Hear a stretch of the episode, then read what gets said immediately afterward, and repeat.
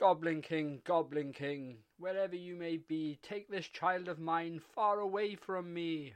If you haven't already guessed, this week Rewind the Movies looks back at Labyrinth, starring Jennifer Connelly and David Bowie. It was a fantasy film that really shaped my childhood. The storyline revolves around teenager Sarah, who is forced by her father and her stepmother to babysit her baby brother Toby while they're away. Toby doesn't stop crying, and Sarah wishes that her stepbrother would be taken away by the Goblin King Jareth. Out of the blue, Toby stops crying, and when Sarah looks for him in the cradle, she learns that her wish has been granted and the Goblin King has taken him to his castle in the Goblin City in the middle of the labyrinth. Sarah repents and asks Jareth to give Toby back, but the Goblin King tells her that she has to rescue her brother before midnight. Soon Sarah teams up with some allies. Will they rescue Toby in time? This isn't a film that I've seen recently, but I have fond, fond memories of it. The special effects and the puppetry from Jim Henson made this film when I was a kid. But we asked the question that we always do on the podcast does it still stand the test of time, and did we still enjoy it? Anyway, here's the episode. Come on then, Labyrinth. Who picked it? Wasn't me. Uh, I think we came to. It was a consensus pick, wasn't it? We were talking about films we had watched when we were children or growing up, and we wanted. Oh, that's right. Yeah, it was. Um, sorry, I just said wasn't me. It was a bit flippant because it's not my bag anyway. Because you were doing Shaggy impressions. yeah. Um. So let's start with you, Enev. What's your memory of this? Did you have one? Did you watch it growing up? I can remember bits of bits of the film. Like I remember sort of like the scenes where she's in the she's in the gardens and stuff, and then uh, and then the the the baby and goblin scene and stuff. And I just yeah remember remember different scenes, not watching it all in its entirety. And I don't think I I don't think I ever did that until literally about six months ago. Ah, so then this is going to be an interesting conversation. Yeah, JP.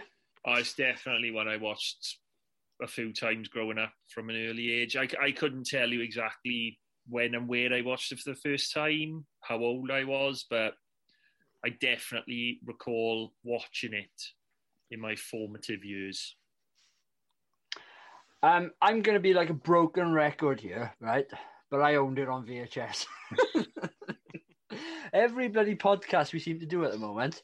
Um, and people will think I had this like massive, extensive library, but I didn't. I only had like a handful of films, but we seem to have done quite a lot of them it's the only reason you wanted to start doing this podcast, yeah, isn't it? Exactly, just so I could relive my childhood. And uh, actually, that is partly why I do the podcast. Um, I owned it on VHS. I would probably watch it quite regularly. I'm pretty sure I'm not the only one on this podcast, but I had a huge crush on Jennifer Connelly. Oh, but who, who was probably I don't know maybe a few years older than us, five, to 10 years older than us. I don't know what it is. I had a crush on Jennifer Connelly growing up. I've still got a crush on her now. She she is a fantastic looking woman, as well as being, I would say, a very underrated actress. And probably hasn't been in enough fil- films for me. No, I don't think so either. So shout out to Jennifer Connelly. If she ever wants to come on the podcast, me and Prog would definitely um, love to have you on as a guest yeah, I do some proper research as well for that. I do. I'd put the work. I'd put the graft in for that. No problem. None of this just turn up for the podcast like we normally do. No, I know. No, I say I write notes. I never write notes. I've just got a pad next to me with a pen to make me feel like I'm doing something. yeah, uh, it's basically just one note, isn't it? Shit or good. Yeah. yeah. I was going to say about Jennifer Connelly. If you have a look at some of her films, or some of them are like, I I you would probably call cult classics or cult films now. You look because she did she did one of my favorite science fiction films growing up, which was Dark City. Do you know uh, what? I don't think I've ever seen that. Uh, it's a good film. I think that still holds up. She did a film by Dennis Hopper, which I watched. I think it was on a like quarter to eleven in the night on TV on a school night, and I stayed up to watch it all not not because of Jennifer Connelly, but be, because it ended up being a really good film, and I didn't know anything about it. It's called The Hot Spot, filmed by Dennis Hopper, 1990. Really good. I enjoyed that film. She's in Requiem for a Dream. She's in a, and then obviously she does she starts doing a few big pictures. Then she does Beautiful Mind and Blood Diamond and so on. So she start, you know, she she, she does do a lot of films, but I wouldn't say her career not took didn't take off, but she never made it into sort of like the she she never became a leading lady, I think, which she should have been. I, I'm just looking at her um, filmography now, and um, yeah, there's not many of her films I've actually seen. Yeah. And I often talk about career opportunities, the film, um, and I think I don't think I've ever seen it apart from the scene where they're in the supermarket after hours or the department store after hours. Well, that film got a bit of a bad reputation after it was released, in it? Because there was criticisms that it was mainly just exploiting her as Ah. like a sex symbol, and I, I've heard as well that the film just isn't that good anyway. So Maybe I've just seen the best part then, and I should just leave her at that. Yeah. But yeah, growing up, I um I love this film, but then I would love any sort of like puzzle or mystery type film. So the fact that she has to go through a labyrinth and um, do you know the scene where she first enters the labyrinth and she Hoggle opens the door, she walks in, and then there's just like a massive path one way and a massive massive path the other way, and there's no turn-ins, and then she has to look at a certain way to go to the next bit. And I, I you know, as a kid, I, I thought that was wondrous, and all the different yeah. like sort of, um, yeah, the puzzles or the um the cryptic clues that she had to go along. I um I loved it. yeah, it's one it's one of my favorite aspects of the film is the inventiveness of it. Yeah. because it's it's what you said really. It's just it's the pl- there's hardly any plot. It's basically she's got to get to a castle within a certain time limit to save her brother. That's it. But even though in a lot of films a lack of plot may be a failure, with a with a kids film or a film such as this, it can be a pos- used as a positive because it allows them free reign to do as much as they want or to do whatever they want. Well, there's a lot happening in this film visually, isn't there? You know, Yeah. gags and you know, like I said, those sort of puzzles. The the the the are they puppets? Yeah, I suppose they are. Yeah, the puppetry, yeah, yeah. The puppetry, you know, is fantastic in it, and and all of that, um, I think works very very well. So Mm. I have got a little bit of a story about um, Labyrinth as well, which happened to me in my slightly later years.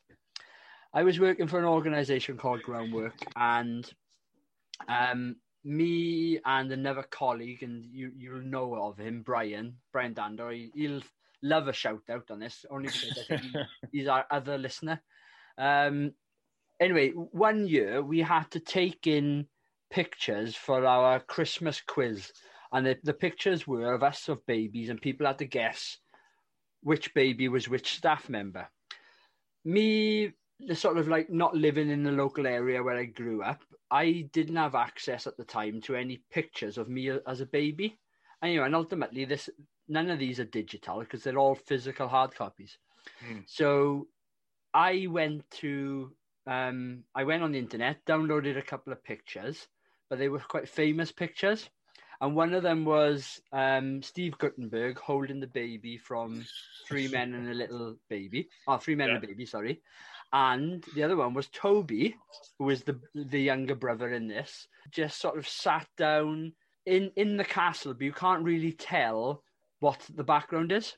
Yeah, Um, and anyway, the reason I mentioned Brian is because Brian then took the picture of Toby and submitted it as him, and Yeah. I submitted the picture of Steve Guttenberg as as and the baby as mine.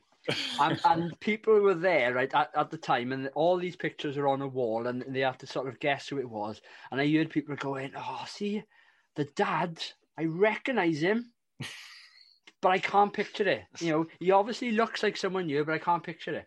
And um, I, I did generally think that Steve um, Steve Guttenberg could have passed as my dad just from looks point of view, in the sense of he's got dark hair and you know and things. massive head. Yeah, yeah. well, but this is the level of detail I went. I altered the picture like um, tint slightly before I printed it. I cut the edges so they weren't straight edges anymore. They were slightly rounded edges they used to get our photographs in the 80s. And then I scrumpled it ever so slightly so it looked like an old photo as well. You didn't. You didn't do the tip and the coffee on it either. No, no, d- d- Oh, didn't yeah. need to do that. I I'd done enough with the other work. Right. Um, and then to this day, I still have that photograph, and it's on one of my um pin boards in the house. Can I just give you a round of applause? Yeah, that's That story. That's the most tenuous link to Labyrinth I've ever heard. it was the best one though. I, I, I was going to hold that story for Three Men and a Baby, or I could have done Cocoon, I suppose. Um, but yeah, maybe it'll come back out for Not Three Men not, and a pol- Baby. not Police Academy then. So I'll tell you what you need to do. It every time we do a Steve Guttenberg film I'll or bring out Jen that story. Connelly film, you've got to bring out that story. No, you'll just, no, you'll just say, "Oh, that's my I'm dad in telling that. you film. now, right? That's You my are, dad in that film." you are keeping this in the podcast. You are not taking this out. Yeah, you're not Ah. editing. You're not editing that out. No, Oh, for years I used to tell people Steve Guttenberg is my dad. Oh, don't- that's great. I need to I need to tweet him or something and tell him the story. You can't remember when you first watched the film, but you can remember something like that. Yeah, yeah, yeah. Mind you, it only happened a few years ago, I suppose. So Well, uh, probably about. Well, I was going to say ten years ago, maybe, maybe maybe close to ten years ago. But anyway, let's. Where do we go? What what, what are we talking about? Favorite aspect? Let's go on to that at least. Go on, Prog. You start. it's got to be David Bowie for me. It's a strange one, really, right? I, I like David Bowie's music. Some of his songs and a few of his albums I love, but I, I'm not I'm not a die-hard fan, right? I I'm not I w- I can't say I would ever go to bat for David Bowie. Like when people say the greatest artist of all time about whoever, if someone were to throw David Bowie in there, I'd be like, eh, yeah, I'm not I'm not I'm not in that that uh, that realm, as it were. But I do appreciate his music. I'm a fan of some of his music. But I, I really, really enjoy him in this. I think he's. I was going to use the word chew. I was going to use the phrase chewing the scenery, but that would give the impression that I think he's overacting. And I don't think he's overacting. I think he's playing the part really well. And I'm going to say hamming it up a little bit A but little as bit. a, yeah, but but as a as a positive, yeah, because it's a kids' film. He's supposed to be this Goblin King. He's being larger than life, right? You've got to have some of that in the performance, and also he's he's written a couple of the of banging songs for this film. Dance Magic is to this day one of my favorite 80s songs. It's immense. it's It- it- immense. It, is, it is good. Um, I, I'm a big fan of his cod piece in this film. I was going to Oh, ask. Well, I, I was going to bring wait, I was wait, yeah, I was I waiting. had to get it in early up. Yeah. after. Yeah. okay, we're going in now. When are we? Well, it, you can't you can't really not go there because like in, in every scene, it's almost as if he's like thrusting it into everyone's face. Even you know like what I could, you know what I couldn't believe as well? I got. I obviously remember the trousers, right? Before I watched it again, because I haven't seen Labyrinth all the way through for a, for a number of years now. But I do remember the trousers. I was surprised at the amount of crotch shots there were, where you don't see all of Bowie, but you see someone's in the frame, but you, then defi- you definitely see all of them. Yeah, but because he's the Goblin King and he's like ten foot taller than everyone else, when you when you got a headshot of a goblin and he's in the frame, all you're going to see is his crotch. Well, there's a really dodgy moment where Hoggle goes to beg him not to send him to the bog of Eter- um, uh, eternal stench, and his cock is more or less in Hoggle's face. It's um ah, it's brilliant. It, uh, Uh, I want to know who picked that out because ah, yeah, I reckon. I know there's a co- I know there's costume designers and uh, so, so on for films on film sets, but part of me would not put it past David Bowie to have picked that costume himself, or even brought it to set himself, like he had it already, and he's turned up and he's like, uh, "This is what I'm wearing." I've um I've got this. Do you mind? And they, yeah, they're just like, "Whatever you want, Dave. Yeah. You do whatever you want." Yeah. Uh, but when he pulls it up and shows everyone, they're like the size of like a child's like leggings or something. But when he puts them on, they Ah. just about stretch to him. Ul- ultimate lycra. Yeah. Uh, look, I, I'll That's, on. that's your favourite aspect of well, film. it's one of them. The, the other aspect is is uh, is the puppetry. Yeah, of You know, course. it- you know, it's Henson, isn't it? And it's it's it's brilliant. I, Um, I, I just what I was gonna, I was gonna touch on it with uh, what I said earlier about the inventiveness. Uh, obviously, we were talking about the the broader spectrum of the entire film, but I think in terms of the character creations, there's there was one scene that I had forgotten about, which I particularly enjoyed this time, and uh, it's not my favorite scene, but uh, I enjoyed it for what they did in the scene, and it's the helping hands, where they're creating characters with just with just Just people's hands, hands. as they're, creating the faces, aren't they, with the hands? Yeah, I, I think it's brilliant. yeah, I loved that. I thought it was great. But it's it's things like that, isn't it? Characters like that. Yeah. Oh look, I, I, I, there's two points, right? Um, on that as well, like the little details within the film. I love the fact, you know, when she first gets into the labyrinth and she puts down arrows on on the um on, on the tiles or whatever, or the stones, Yeah. and then they they you know, they prop up and they turn around the other way, and then I think it's after the the helping hands. They're in like um um like a tunnel, and that tunneling machine is coming towards them, or the digging machine. It looks massive, and it looks like it's going to kill them. It goes past them after they like get into a, um, a sidewalk, and there's like three tiny little things, bloody you know. The cle- um, the cleaners. yeah, yeah, it's brilliant. Yeah. And it's, I, it's I got a pro. I got an issue with that. yeah. Go on. I, well, I, I am got an issue with the cleaners. I got an issue with the scene, so we'll come back to that. All right. um, and we've mentioned already. I, I think Jennifer Connelly, I think, is very good in the film, considering the amount of time that she has. In theory, with just you know, with puppets. It's not in theory; it's with puppets. So Yeah, I, I was I was gonna I was gonna pick on the character a little bit. I did find it at the start to be a very what's the word whiny teenager. And also, I think I, I think me and you had a chat about this prog on the weekend, and but she's 16 years old, and she's really immature. Yeah, You know, she, she's there like fantasizing about fantasy worlds and troll kings.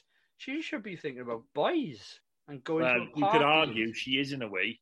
Mm. I'm sure we'll get on to it. Like, I, I yeah, I find it quite immature. I think, considering she's supposed to be a 16 year old character. it was it was just it was just the change I found a little um jarring this time round in that you had all this at the start you know her acting up her whining and complaining and so on but as soon as soon as she's in the goblin world she's like wants to be best mates with everyone so you, you you know you talk about character development i mean they did it within five minutes but it just didn't feel right Ev, what about you? Favorite aspect? It's the music more than anything. I think the the music is top, and probably the the well, yeah, the best thing about the film film for me. I'm, a, I'm as you both know, I'm a big fan of 80s, 80s music, and I think it's with this in particular, not just the not just the dan- the the dance magic song, but the what is it? Is it the the one where the where's the room the room of steps? Ah, Um, Yeah. yeah. that's that song there. That's yeah, I like that one. Yeah. They're all good. You know, even the the original score is good as well. I think. Mm. Yeah. I, I, I do have an issue with one song, and it's to do with an issue with the scene as well. But we'll come back to that in my changes. Okay, cool. Oh, can I just touch on the bog of eternal stench as well? yeah. What a what a great uh, sort of like not just creation or or as it were threat throughout the film, but when you actually see it, it's disgusting, isn't it? I mean, it really is disgusting. I mean, you've basically got farting water, and we've all had a bath. We've all let one slip every now and again, and they always smell worse. So if that bog is doing it 24 7, God knows what the atmosphere is like around there. What's the name of the dog? Sir Didymus. And he's just like, what smell? yeah. Well, I I've got him written down in one of my favorite as one of my favorite things, but also something I change. C- Can I um, just touch on something? Ev, you've, you've mentioned the music, and we've talked about David Bowie as well. Michael Jackson was considered for the role of Jareth. So I, I don't know what impact that would have had on the film and specifically the music. But Well, I think it um, would have had what- a different. I think it would have had uh, quite an impact on us rewatching it years later. Yeah, it would it would have had it, it would have it would have been exhibit number A probably in the in, in, the, court, in that court case, wouldn't it? And I'm gonna reel off some names of people who were considered for um the role of Sarah. Yeah, Sarah. Yeah.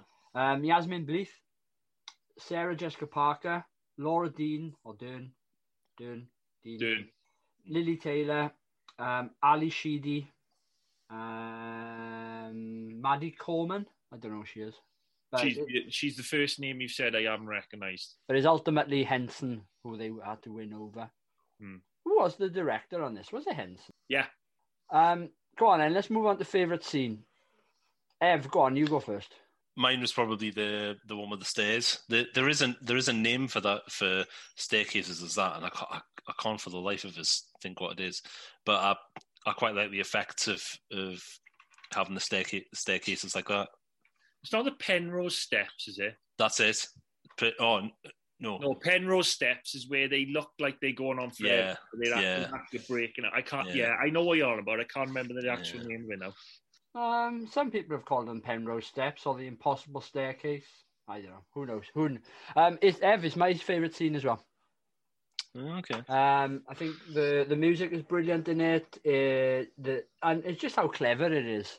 The you know the, the they they're trying to suggest that no matter how close she gets to him, he's, he always seems that far away. And Mm. um, yeah, I, I I think it's a really good scene. Really, really good scene. Yeah, it's it's really well crafted as well. I think. A couple of things that I, I, I want to talk about just but just for uh, touching on things before that I've always wondered in this in the film is it and I don't know whether the whether it's it's meant to be like this but is she dreaming or not? Well, And, I was going to bring this up, Bev. I I've got a point Oh, to okay. this as well. I, I was gonna I was gonna bring this up because I know Andrew has issues, uh, which we're probably going to talk about about Do I have? Sarah character and the and the Goblin King character. So I don't know if you want to do it now. Well, the, the, the point that I've got is th- there's a there's a train of thought out there that the labyrinth is actually a reflection of Sarah's subconscious mind, right? So whether she's dreaming or whether she's just daydreaming, for example, because ultimately, if you look at her room, more or less everything that you see in her room appears in the labyrinth. So straight away, you see the influences on there. And you've got Wizard of Oz. I, I can't even remember the rest of them, but there's a there's a pile Where- of books where the wild where the wild things are. Um, Wh- which, which I sorry to interrupt, right? Which is a really interesting point because the guy who wrote that, for, uh, forgive me, I can't remember the, the author's name. He was not happy with the film at all because he felt it totally ripped off that film. So there is a special mention, I think, in the end credits, which says something along the lines of, um, you know, um, inspiration by or Mm. something along those lines. Anyway, If you have a look in her room as well, she's actually got a figurine of the Goblin King on her on her desk, it's in the, by the mirror. Yeah, yeah, and She's got- also the po- there's a poster by her bed of the staircase scene. okay. The scene that you both love is actually a poster on her wall. And there's um by the the books and everything. There's Sir Didymus or whatever his Yeah. name is. There's a No. ted, there's a Teddy of the Fox. she's got she's got a hoggle in there. Also, if you think about the very start of the film, she is reciting lines. She's got a book called The Labyrinth, I think. All right, sorry, yeah, yeah, Yeah. sorry. And um yeah, Yeah. and also there's a there's a green uh, after after you see the Teddy and everything. There's a green maze right Yeah, at the end but- before the camera pans up. And she also mentions in front of the mirror about um, the a, a king or the king goblin, like Mm. it's either saving her or marrying him. Yeah. Now, to me, all of that signifies that she's made all this stuff up. Whatever happens in that film is a, is her own invention. So it's from her perspective.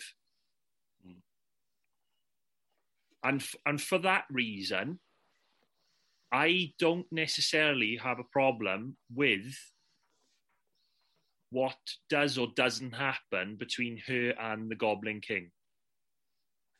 Because it's a fantasy, isn't it?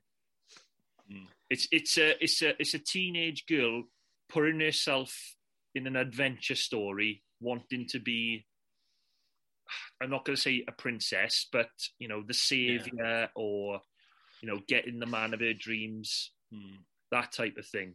So, because I was, because because me and Andrew talked about it on the weekend briefly. When I watched the film again, I was I was looking for it. Now, maybe I shouldn't have been, but I it did concern me. I was like, I was thinking, am I going to watch this now and, and think there's major problems with that aspect? But I personally didn't didn't find it that way because of the perspective that is or the the the way it's played. You've got the Goblin King, Jareth, who is played by Bowie, who is, I think, 39 when this was released, and hmm. she's obviously 16. And it is a little bit creepy if you go down that route. I quite like Prog's way of thinking on it, though. That, yeah, it's a 16 year old girl. She's, I hate using the term, but coming of age. So maybe she is transitioning from that quite childish nature into more, I don't know, um, adulthood. Let's put it that way. And, and maybe that reflects on what we were saying earlier about the fact that she does seem childish at the start of the film. Mm. Like if if maybe if they had ma- made her a little bit more mature, then maybe you may, might not have made as much of a, a, a link between the ro- the so-called romance element and the child. there are sexual innuendos all the way through this film, though, aren't there? I mean, yeah, we've just been talking five minutes about bloody Bowie's cod piece for God's sake. Um, I have got another favourite scene. Well, good because I haven't mentioned mine yet. Yeah, uh, I so I'll just mention it briefly before we go on to progs. When you meet Ludo for the first time, th- th- there is an element of it I think is quite dark. Specifically, the fact he's being tortured. Yeah. But I'll overlook that for the moment. But I, I like the scene. I don't know what the creatures are that are like torturing him or what have you. But I did feel it was a little bit like um, a Monty Python sketch. Which, and then doing my research, found out that Terry Jones from Monty Python had a hand in writing one of the drafts. for He the- wrote the original draft, didn't he? Yeah. So, um, w- w- yeah, which m- maybe that element then came through. I got Monty Python vibes through a few things. What and that Monty Python vibe is in my favorite scene. It's when it's when they're at the Bog of Eternal Stench, and they can't get across the bridge because of Sir Didymus. But the and obviously you have this fight between Sir Didymus and Ludo. I love the way Sir Didymus calls everyone else Sir. Yeah. It's, it's one of the reasons I love the character, but then towards the end of the film, he really gets my nerves because he's just he's, he's just one note all the way through. But regardless of that, I love the end of that scene or the way that they get out of that scene. By she just says, "Do we have your permission to cross the bridge?" And he just says, "Oh, uh, yes, you do," and they just go across the bridge. to me, that's Monty Python. It is a good scene. Good use of dialogue, anyway. Yeah. I was going to mention the te- the Terry Jones um, sort of thing because it, it's he is on the credits. He wrote the screenplay. Yeah, it did have several rewrites, but he's the only one that got story writing credit at the time. Uh, okay. Let's move on to changes then. And Ev, let's start with you because I know that there's some things um, of the film that you're not a fan of, and then hopefully we can end on a high. Sorry. um, first thing is the the dance magic dance scene. That that poor that poor lad. He's been bawling his eyes out for you know pretty much like you know half an hour, and he's and he's surrounded by all these little puppets and goblins. It's probably scarred him for life. Bless him. Uh, and then all of a sudden you see you see Bowie with his crystal balls. He, he loves a crystal ball, doesn't he? Yeah. That film. Tell But you. if you notice, you never see him actually doing it. it he, he- um, there was a stunt double came come in to do the old, I don't know, ba- balancing of the balls. Yeah. I'm I got a couple of things on that scene, if it's all right, Dev. Right? Yeah, go on, go on. Yes, Toby is crying and is he's surrounded by goblins or whatever they are, right? And you would be shitting yourself. But I did find the no, no, the the goblins at the very beginning when you first see them in the bedroom. I find that scene quite dark, and I, I, I really Yeah. like that. And I should have mentioned it earlier. Creepy, isn't it? Yeah, yeah, but for a kids' film, I found it, you know, it was quite dark. The, the the second point is so that scene has the famous lines that I would often quote with like friends and what have you, and you'd bounce off each other. You remind me of the babe. What babe? The babe with the power. Blah blah blah. Right. I only found out on when researching this. This is from another film. Mm. So it's from 1947's The Bachelor and the um, Bobby Souza, I think it's called. So there's a scene with that, and it's Cary Grant and Shirley Temple, and they say, "Hey, you remind me of a man. What man? Man with the power. What power? The power of hoodoo. Hoodoo. You do. Do what? You remind me of a man." Yeah. So um, yeah, it, it just sort of like blew my mind that this was something from another film, and obviously they they replace hoodoo with voodoo and babe with man or man It's, with some, it's something that Bowie's done before, though. He's reinterpreted lyrics from old films or uh, old songs as such. Noel Gallagher had that had that famous saying, didn't he? He said, "Talent borrows, genius steals." Look, ultimately, it works, and it's something that's memorable from the film. So, does it really matter? I don't think it does. No, It's, it's something that I, you know, if you look on our Instagram at the moment, and I posted a picture of us watching, or me watching this film, it was me and another guy who was going back and forth doing this. You remind me of the babe, what babe, blah, blah, blah. And Yeah. so, you know, it, it's obviously means something to people that are a big fan of the film. So, why not do it? Sorry, Ev. Next point. The bit with the door with the two doors that you, to find out which one was telling the truth. Is, I, I I don't know if I'm if I'm too simple for this, but it always confuses us, and I can't get it. How she knows? I, I I don't know. Honestly, So, it's not the fact that you don't like it, it's the fact that it needs to be dumbed down a little bit. yeah, pretty much. Um,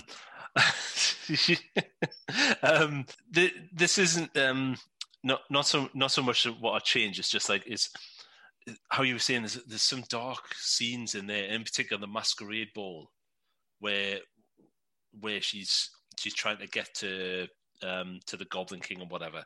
The masks that they have on there, and bearing in mind this is, I think this is supposed to be a U. Is it for you know? I don't know. Is it?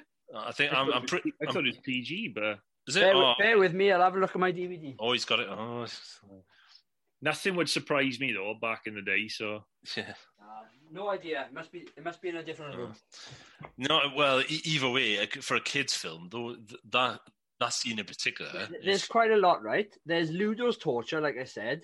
There's the scene Evans just mentioned. There's the fact that Jareth is trying to get Sarah to marry him, regardless of what Prog's view of that is. Um, and then also the terrifying trash lady who puts the bejeebers at me every time, and I'm like, "Don't go in there with her. What are you doing?" Because she just basically wants to do harm.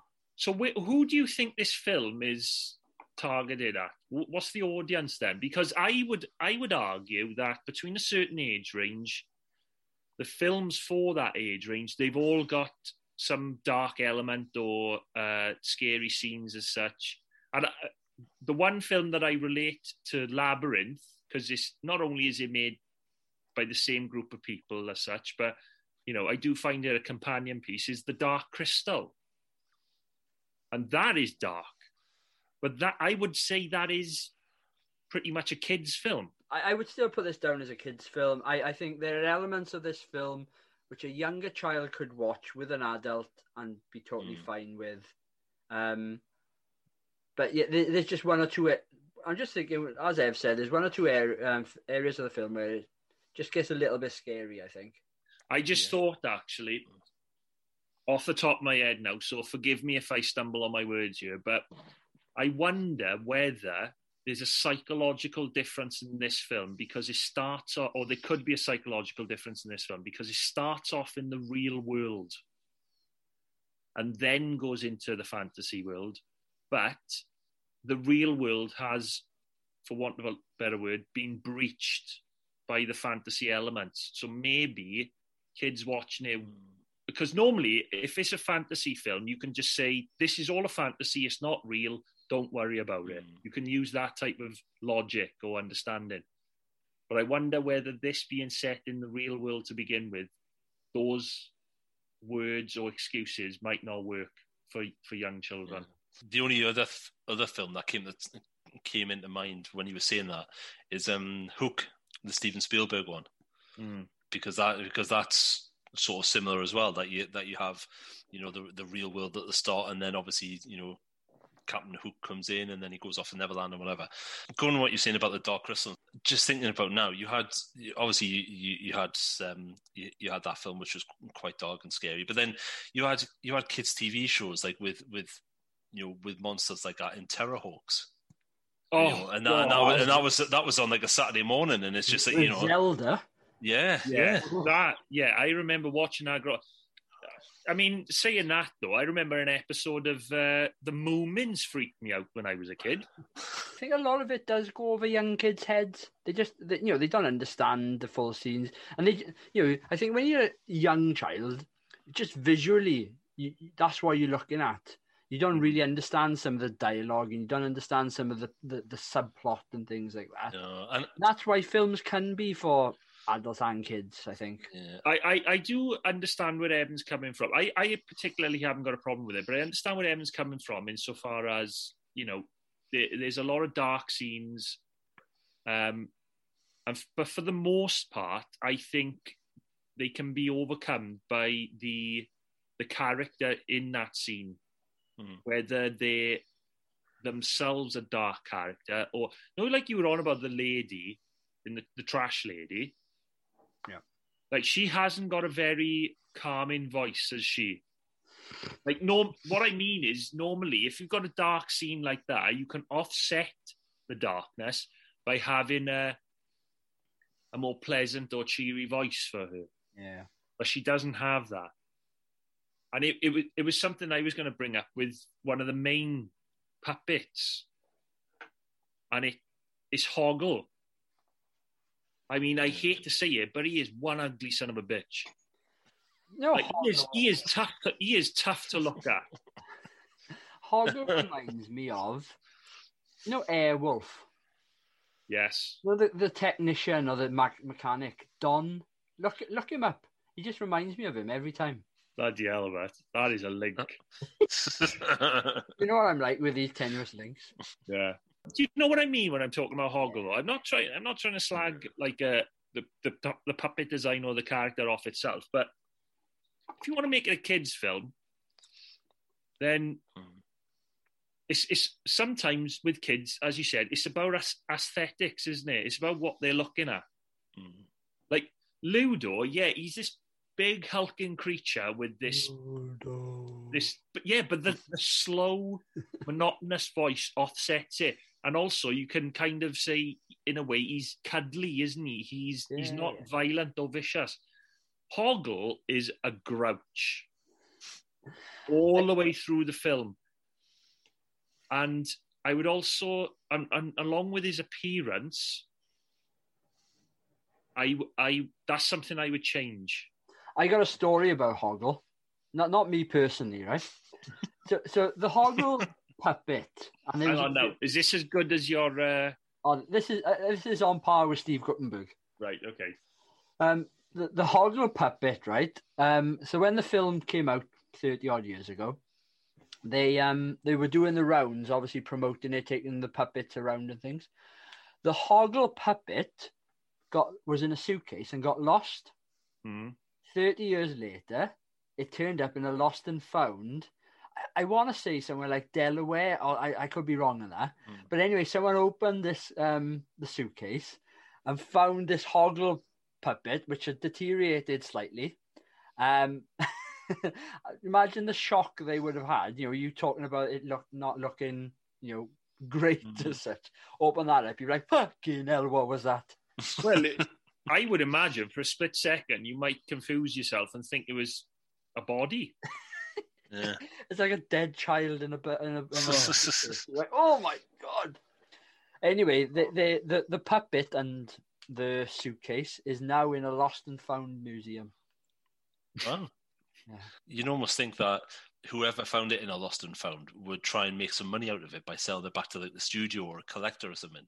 But oh yeah, you would have Yeah. thought someone would have come along and snapped it up. Yeah.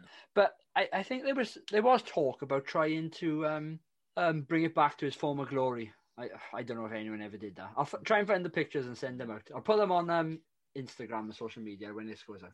Any more changes, Ev? No, No? that's it. I got a couple of picking nits. Oh, I tell you what, sound carries in a labyrinth, doesn't it? Like she can hear her brother screaming from outside the walls before she's even got in the labyrinth. So God knows how loud he is when he when she gets right up next to him. No wonder she wanted him dis- No wonder she wanted him gone. Mm. The other, you know, you mentioned the scene about the cleaners. Yeah. I I'm not gonna be I'm not gonna mince my words here. I hate how they escape the cleaners. they find this like crappy part of the wall and push it through. I found I found that such a letdown after how inventive they had they were being with almost every other aspect of the film. Do you know when they're in the oubliette to begin with, and Sarah reunites with Hoggle, and she doesn't know how to get out, so Hoggle puts that door against the wall, opens it one way, it's a closet. He opens it the other way, and it's a way out. Right? I love, I love that Brilliant element. scene. Brilliant scene that is. Mm. Yeah. I don't. Could they not think of something else to escape the cleaners? Just put a dodgy ball in, it'd be fine. No one would notice. Yeah, I, to me, it just it just felt lazy. And I, you know, again, I'm crit- I'm criticizing something that you know they've spent so much time on everything else, and I'm pinpointing something that you know. You, you, they- you almost you almost wishing Hoggle would have taken that door with him, wouldn't you? yeah, why not? Like, I know, yeah. Everywhere he goes, he takes that door with him. yeah. Uh, any more? Well, I was going to bring up David Bowie's trousers, but we've already done that. um, the last thing for me is more of a question, but do you know the owl at the beginning and the end? Yeah. Did you think that symbolised the Goblin King? Was that the Goblin King? Um, going off a previous um podcast, I think that's her sexual awakening. I don't think that. I don't think that at all.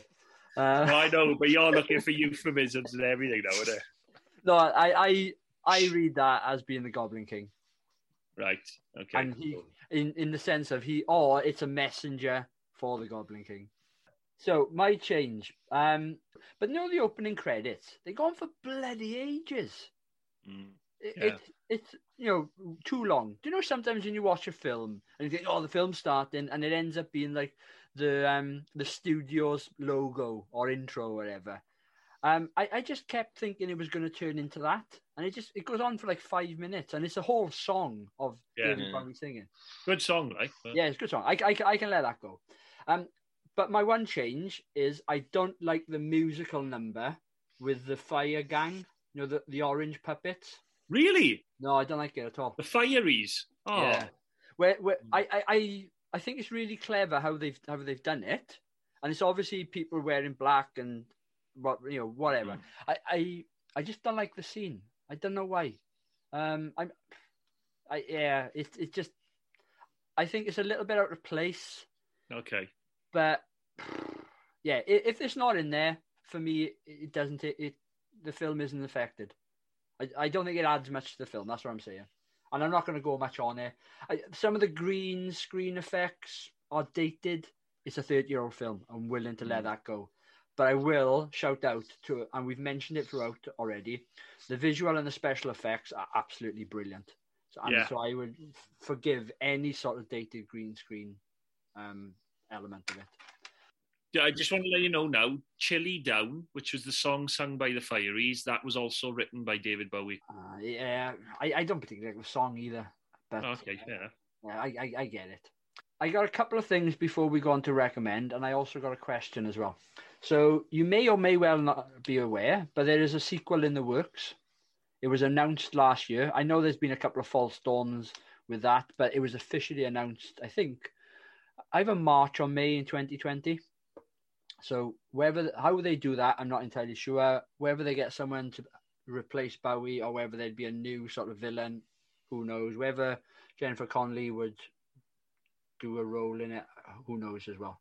I would I would like to think that they would have a different villain this time because if they had the Goblin King and they and it's not Bowie because he's unfortunately passed away, then it wouldn't be the same for me. Also, I, I read online that the people have suggested that this has an, a quite untraditional feminist ending. Mm. So in most fairy tales, the heroine gets the man of her dreams and gets married. So in this sense, you've got to think Cinderella, Snow White, um, Sleeping Beauty, for example, right? But in this case, Sarah declines marriage and hence sort of becomes powerful in herself. So she then sort of says, you know, I don't need the Goblin King to take forward my life. I thought that was very different to what you normally get. Yeah, well, you have. She has the line, "You have no power over me," and it's. I know it's the line that she couldn't remember from her reading at the start of the film, but it's significant at the end of the film because I think it's her understanding that this story, as such, is of her own making. That's how I interpreted it. Anyway, come on, let's move on. Would you recommend? Uh, I would and I wouldn't. Uh, I would recommend it for kids because I think it's uh, yes, it's dark, but it's also playful, inventive. Um, I think it's interesting, but I wouldn't recommend it to someone of our age who hadn't watched it before. I for for us, I wouldn't say it's aged well as such. You know, I, I didn't sit there. I wasn't thoroughly entertained throughout the whole film. I don't think I would sit down again and take two hours or an hour out, an hour and a half out of my life to watch it again. You know, I that's not to say I dislike the film. I I do like it, but it's not something I would go back to at my, at my age now. Ev, I know you're going to have a slightly um, different view on this. Um, yeah, I'd I wouldn't to be honest. Um, I've never been a big fan of the film anyway. Anyway, there's a lot of th- there's a lot of things in it which, if you put them all together, doesn't make a good film. And I know, I know, Bo, you know, I, I, I do like David Bowie, and it's you know he's he, he does his best, and the, the scenes with him, the him are really good. But I think it's, I don't know, on the on the whole, it just wasn't for me. Okay, mm.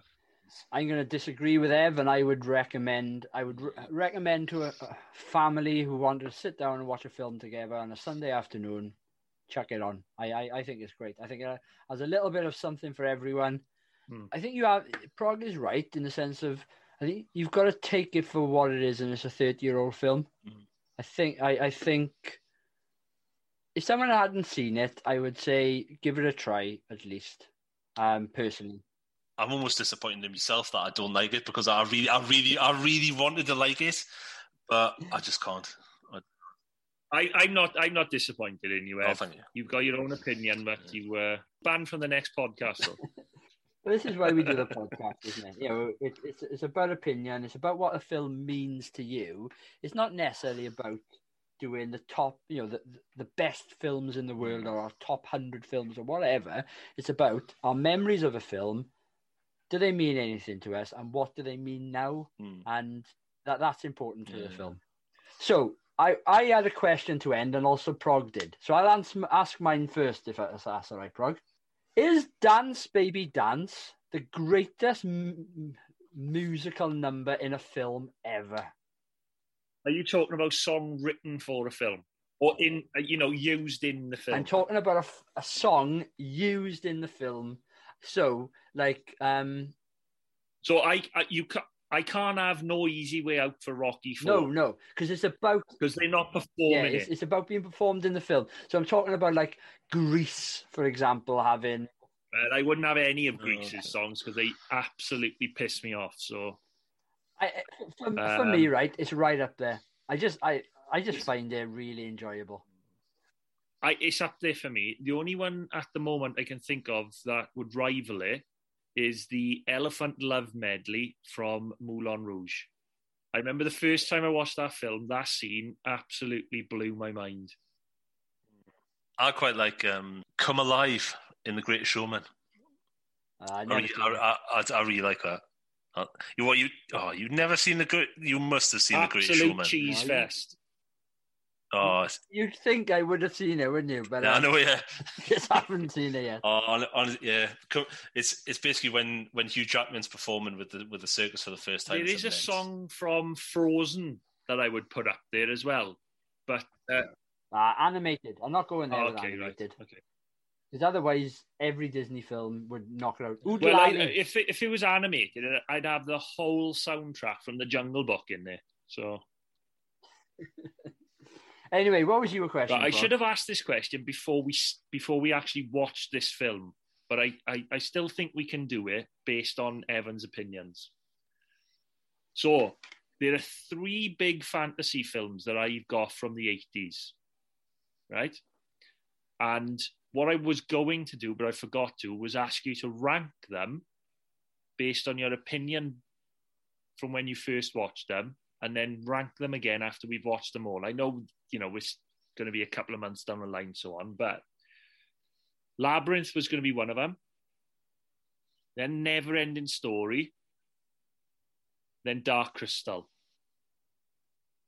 So, first things first, uh, both of you watched all three of them previously, right? Yes.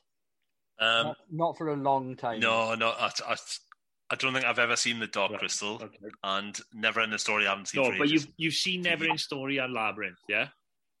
All right. So for Yeah, Ev, then, based on your opinions back in the, you know, when you first when you watched them Mm. originally, which one would you have said was the better film? Um, I see, I, the only thing I can remember of the Never Ending Story was the big dog.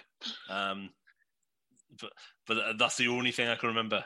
Big dog and the little girl on top. Um, No, it went it went a girl like that on top.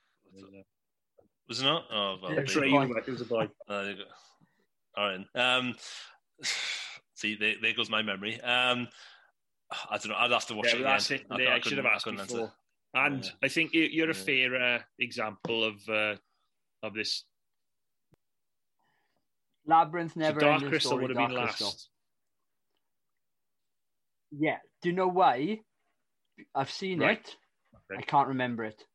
So based on that, I if I watch it again, I got a funny feeling Right. Okay. Dark fair Crystal enough, would be higher. Mine would be uh, Never Ending Story first, Dark Crystal second, Labyrinth third. Ah, all right, we um we're gonna have to do Yeah. them soon then and see what. it- So final point for me on this labyrinth, labyrinth, sorry, flopped at the box office. It had a budget of twenty five million. It returned thirteen million in the box office. Bearing in mind this is only US Mm. box office, um, but it had a huge cult following. Was that as big as the cult following for Bowie's cod piece? Or I think that should go in the Rewind the Movies Hall of Fame personally. But Or like the reverse room 101. That's why we, someone, I hope they've done it right. Whoever owns that hoggle in a suitcase has reenacted it with the, the same piece of clothing that Bowie um, wore in this film, and Yeah. just recreated that scene of him on his knees. if there was ever ever any scene from this film you're going to recreate, it's going to be that one.